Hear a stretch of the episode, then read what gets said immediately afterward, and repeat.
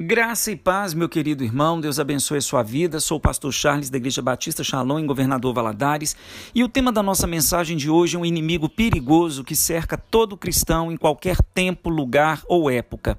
Eu estou falando da incredulidade. A incredulidade, ela pode provocar a perda da salvação, pode impedir a comunhão de uma pessoa com Deus a quem diz que serve, pode impedir a realização de milagres, como aconteceu em Nazaré. O Evangelho de Marcos, no capítulo 6, nos informa forma que Jesus queria fazer muitos milagres na cidade onde ele fora criado. Mas pela incredulidade do povo da sua própria terra natal, ele só pôde curar alguns enfermos.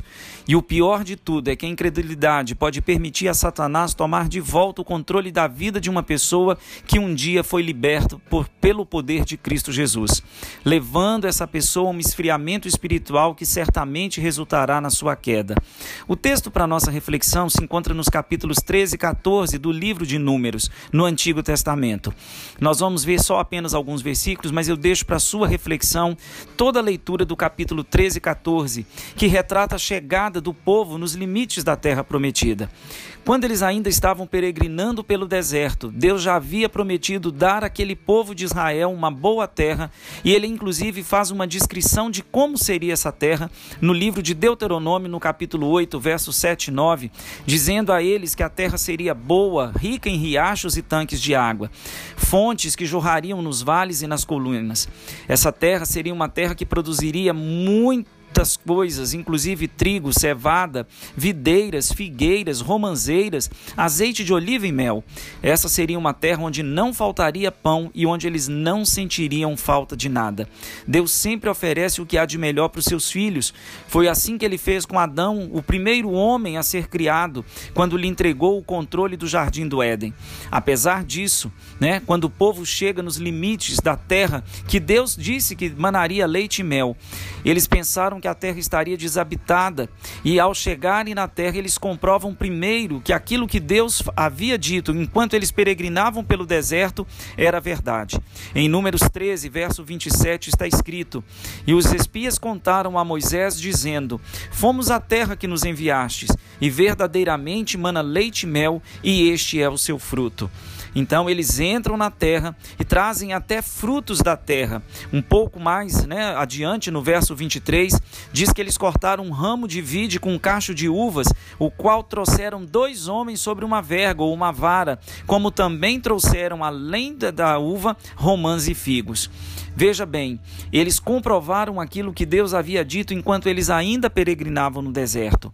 Mas a incredulidade e a falta de fé fez com que, além daquilo que Deus havia falado que existiria na terra, eles olharam para os habitantes que nela moravam. Diz assim nos versos 28, 29, 30 e 31 de Números 13 fala exatamente sobre os gigantes que habitavam aquela terra. No verso 28 está escrito que o povo, porém, que habita nessa terra, ele é poderoso, e as cidades fortes e muito grandes, e ali também vimos os filhos de Anak. Né? No verso 31 está escrito que os homens disseram para Moisés: Não poderemos subir, subir contra aquele povo, porque eles são mais fortes do que nós. Olha para você ver o que, que acontece. Eles reconhecem que a terra é boa, que a terra é exatamente aquilo que Deus havia dito, mas diante daqueles gigantes que habitavam na terra, eles acham impossível tomar posse daquilo que Deus já havia prometido. E se nós continuarmos no capítulo 14 de Números, nós vamos ver as consequências dessa incredulidade. No verso 1 está escrito: Então levantou-se toda a congregação e alçaram sua voz, e o povo chorou naquela mesma noite. A incredulidade levou o povo ao desespero e ao desânimo. O povo desesperou e chorou porque enxergaram as dificuldades e não se atentaram às palavras de Deus, como o Senhor havia dito. No verso 11 desse capítulo 14 de Números está escrito: E disse o Senhor a Moisés: Até quando me provocará este povo? E até quando não me crerão por todos os sinais que fiz no meio deles? Em Êxodo 15 é interessante que após os exércitos de Faraó perecerem no Mar Vermelho, o povo de Israel olhou para o Senhor, cantaram e dançaram, e agora olhavam para os povos que habitavam na terra prometida e choravam. Por quê? Porque mudaram o foco. A grande questão que fica aqui é: será que foi Deus mesmo quem falou? Né? Essa é a dúvida que pairava no coração deles. Eles carregaram cacho de uva, trouxeram romãs, trouxeram figos, mas atentaram para os moradores que eram gigantes, descendentes de Anak. No verso 2 do capítulo 14 de Números está escrito: E todos os filhos de Israel murmuraram contra Moisés e contra Arão, e toda a congregação lhe disse: Ah, se tivéssemos morrido na terra do Egito, né? Ah, se tivéssemos, é, nos tirou da terra do Egito para nos fazer morrer nesse deserto, em vez de se voltarem para Deus, o povo se voltou contra o próprio Deus. Passaram a ver o Senhor como opressor e não como aquele que os havia libertado da terra do Egito. Antes tivéssemos morrido na terra do Egito, foi o que eles disseram. Na prática, eles se esqueceram da bondade de Deus que os havia libertado do jugo da escravidão e da humilhação imposta por Faraó. No verso 3 está escrito: E por que nos traz o Senhor a esta terra para cairmos a espada e para que nossas mulheres e nossas crianças sejam por presa? Não nos seria melhor voltarmos ao Egito? A incredulidade também os levou à insolência. Insolência é uma palavra que no dicionário significa descaso, desprezo, arrogância excessiva, até mesmo atrevimento. Olha que coisa interessante, no verso 3, eles começam a considerar a possibilidade de voltarem para a terra do Egito. Isso também pode deixar uma lição que podemos tirar aqui é que além da insolência, a incredulidade os levou à apostasia, o abandono consciente do caminho certo do caminho da fé. O povo considerou Deus como responsável pela crise que eles estavam enfrentando e ainda consideraram a possibilidade de voltarem para trás, sentiram saudades dos açoites dos carrascos na terra do Egito. Meu irmão, nada fere mais o coração de Deus do que o fato de alguém decidir abandoná-lo para voltar para o mundo.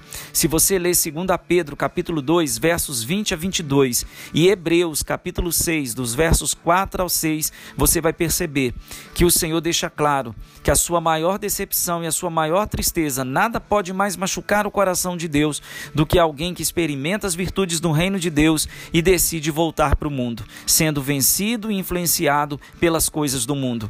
Lá, Pedro diz que tornou-se-lhe o último estado pior do que o primeiro. Pode observar que toda pessoa, quando se desvia, costuma adotar hábitos, fazer coisas que não fazia muito antes da sua conversão. E a Bíblia deixa claro que entre converter e desviar, melhor seria não ter conhecido o caminho da justiça do que conhecer e se desviar. Ainda no verso 4 de Números 14 está escrito: E diziam uns aos outros: Levantemos um capitão e voltemos ao Egito.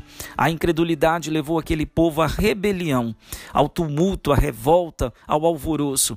O povo desejou que outros líderes os guiassem de volta à terra do Egito. Já não queriam mais seguir a direção e o comando de Moisés, que foi o homem que Deus levantou para os guiá-lo por meios do deserto até colocá-los na terra prometida.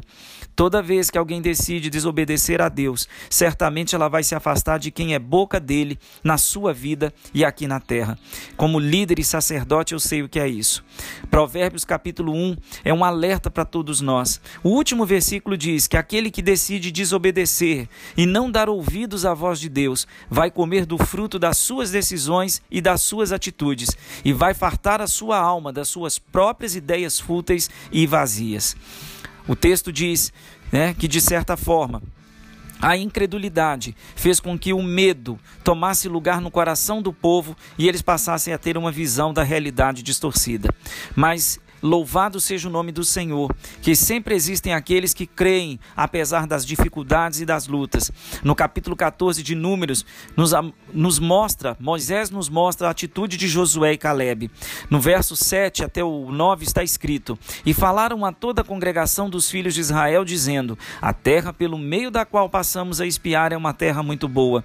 Se o Senhor se agradar de nós, então ele nos colocará nesta terra, e ele nos dará essa terra que mana leite e mel.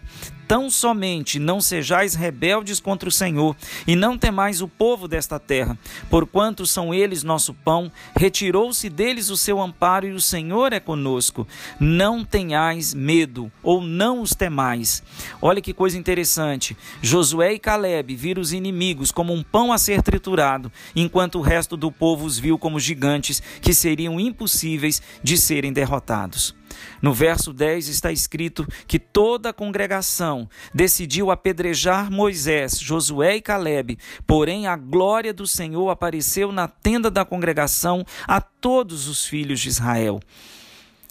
A incredulidade levou o povo, a congregação, a perseguir os homens a quem Deus havia levantado para conduzi-los pelo meio do deserto.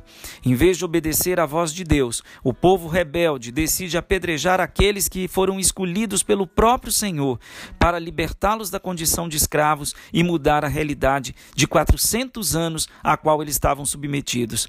Eles não queriam mudar de vida e acharam mais fácil mudar de liderança e se ver livre dela. Quantas pessoas trocam da igreja por culparem os pastores, os seus líderes espirituais, pelas provas ou provações e pelos seus próprios pecados. Essa história da travessia do deserto, ela é tão interessante que o apóstolo Paulo vai nos lembrar desse episódio em 1 Coríntios, no capítulo 10. Se você ler 1 Coríntios, capítulo 10, do 1 até o 13, você vai ver que, que Paulo nos lembra desta mesma história. E ele diz assim: muito interessante. Ele diz: Todos beberam de uma mesma bebida espiritual, porque bebiam da pedra espiritual que os seguia, e essa pedra era Cristo. Mas Deus não se agradou da maior parte deles, pelo que foram prostrados no deserto. E estas coisas foram-nos feitas em figura para que não cobicemos as coisas más como eles cobiçaram. O alerta que fica para mim, que fica para você, é que nós não podemos cair na mesma armadilha de colocarmos em dúvida aquilo que Deus prometeu que iria ou que vai fazer nas nossas vidas. No verso 9 ele escreve: Não tentemos a Cristo como alguns deles também tentaram e pereceram pelas serpentes, e não murmureis como também alguns deles murmuraram e pereceram pelo destruidor.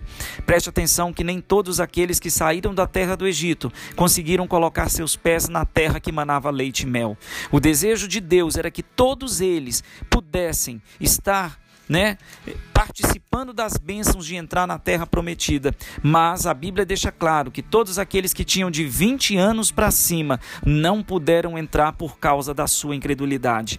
Quando saíram da terra do Egito, eles acreditavam que os seus filhos, por serem pequenos, poderiam morrer no deserto e não participarem dessa conquista da terra prometida. Mas aconteceu exatamente o contrário. Foram os pais, os mais velhos, que acabaram morrendo no deserto por colocarem em dúvida aquilo que o soberano Deus de Israel havia dito. Essa passagem, ela também é repetida pelo escritor, pelo autor da Epístola aos Hebreus. No capítulo 3 ele diz: no verso 17: Mas contra quem o Senhor se indignou por quarenta anos? Não foi porventura com aqueles que pecaram, cujos corpos caíram no deserto? E a quem jurou que não entrariam no seu repouso senão os que foram desobedientes? E vemos que não puderam entrar por causa da sua incredulidade. Hebreus 3,19 diz que muitos que saíram do Egito não puderam ver e nem vivenciar a experiência de estar na terra que Deus havia prometido por conta da sua incredulidade. No capítulo 4, começa dizendo o seguinte alerta para mim e para você: Temamos, pois, que porventura, deixada a promessa de entrar no seu repouso, pareça que algum de vós fica para trás. Porque também a nós foram pregadas as boas novas como a eles, mas a palavra da pregação nada lhes aproveitou, porquanto não estava misturada com a fé naqueles que a ouviram. Hebreus capítulo 4, versículo 2. Esse alerta vale para mim e para você. Não coloque em dúvida aquilo que Deus prometeu, obedeça. De Gênesis a Apocalipse, a Bíblia diz que só existe uma forma de nós realmente adorarmos a Deus, que é obedecendo a sua voz, os seus estatutos, os seus juízos e a sua palavra. Muitas pessoas se decepcionaram ao longo da caminhada cristã e abandonaram a fé cristã porque não souberam ou não quiseram perseverar em meio à obediência. Fazer a vontade de Deus não é fácil, ainda existe uma cruz, ainda existe um preço a pagar. Nós sabemos disso, mas que você, ao ouvir essa mensagem, que você possa se humilhar perante o Senhor. Não seja um desobediente, um rebelde. A incredulidade nos faz nos voltarmos contra Deus, como aquele povo no passado se voltou, considerando inclusive a possibilidade de retornarem para uma vida de escravidão na terra do Egito. Que Deus tenha misericórdia de mim, de você. São tempos finais, o arrebatamento já está para acontecer a qualquer momento, mas que nós possamos ter um coração humilde, temente ao Senhor e que nós possamos entender que assim como Cristo foi o fiel e obedeceu em tudo à vontade do Pai, esse é o desejo dele para cada um de nós. Que eu possa ser um filho obediente, você possa ser um filho, uma filha obediente, porque sem obediência ninguém vai entrar no reino dos céus. Aqui na terra somos tentados e provados a todo instante, mas aqueles que obedecem a Deus estão honrando a Deus e o Senhor ainda honra aqueles que o honram. Que Deus possa encher seu coração de fé. Se você está sem fé, peça a Deus, porque Ele tem prazer em aumentar a sua fé. Não caia na armadilha da incredulidade, que por causa da incredulidade, uma geração inteira não pôde entrar na terra prometida. Meu grande abraço, até a nossa próxima mensagem, se o Senhor assim permitir. Continue orando por mim, pelo meu ministério e que Deus possa não nos permitir nos proteger dessa armadilha tão mortal que é a incredulidade. João, em Apocalipse 21, verso 8, deixa claro que os incrédulos não entrarão no reino dos céus. Leia Apocalipse 21, verso 8, existe uma listinha de quem não vai tomar parte na salvação que há em Cristo Jesus. E os incrédulos estão lá. Que Deus aumente a sua fé, a minha fé, a nossa fé, porque sem fé é impossível agradar a Deus. Forte abraço a todos.